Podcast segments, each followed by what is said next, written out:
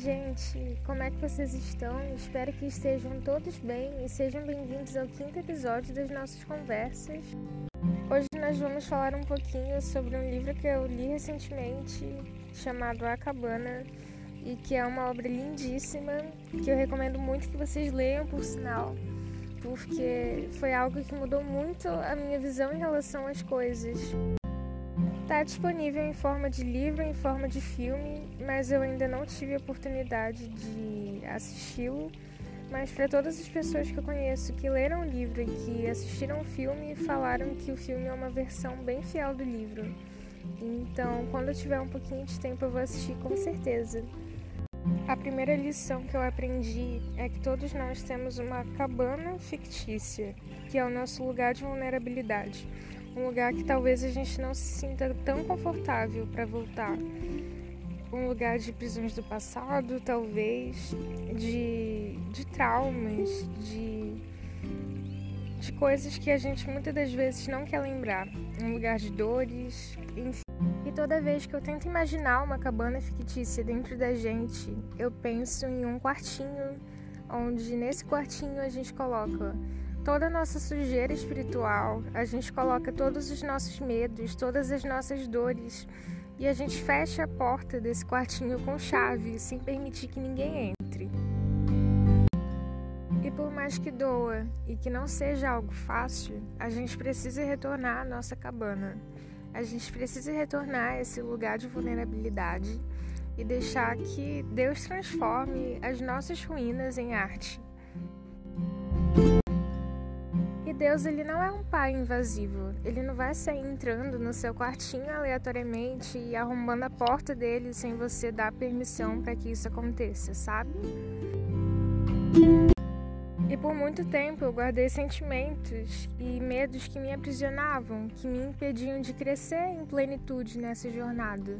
Não exatamente em plenitude, porque eu acredito que ninguém aqui na Terra vai ter uma vida completamente plena, porque por sermos imperfeitos. Mas eu acho que dá pra gente conseguir ter uma vida mais leve, nos libertando de coisas que nos aprisionam. Eu tô passando atualmente por esse processo e tá sendo uma experiência fantástica para mim, porque eu já tinha tantos sentimentos e coisas que eu achava que eu não conseguiria mais me libertar e que já faziam parte de mim, que já estavam meio que engessados em mim. E eu tô vendo que realmente Jesus liberta de todas as coisas e que ele não morreu pela gente pra gente ter uma vida pesada por meio dos pecados, mas sim para ter uma vida leve, uma vida em abundância. Meu Deus, tem uma pessoa que tá tocando piano muito bem. Sério, gente, olha isso.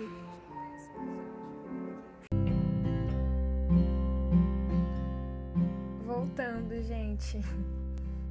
Então, eu pretendo falar um pouco mais a fundo sobre vulnerabilidade nos próximos episódios, sobre vulnerabilidade e sobre a importância de sermos vulneráveis.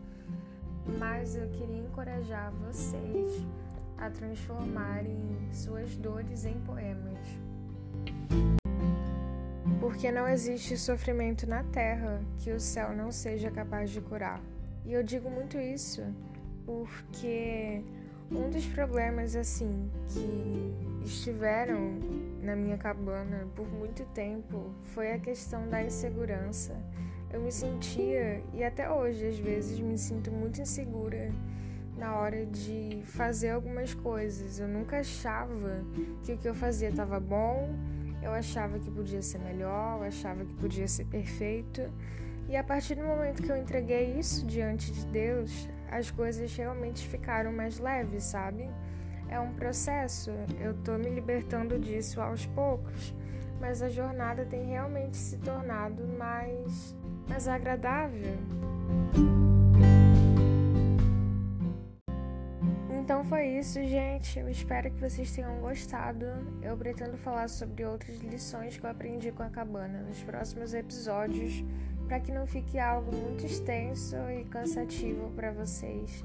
E também porque são assuntos um pouco longos que eu sinto que precisam ser tratados de forma mais específica. Eu gravei esse episódio completamente sem roteiro foi de forma completamente espontânea. Eu só fui falando coisas que estavam no meu coração e que eu senti o desejo de compartilhar com vocês.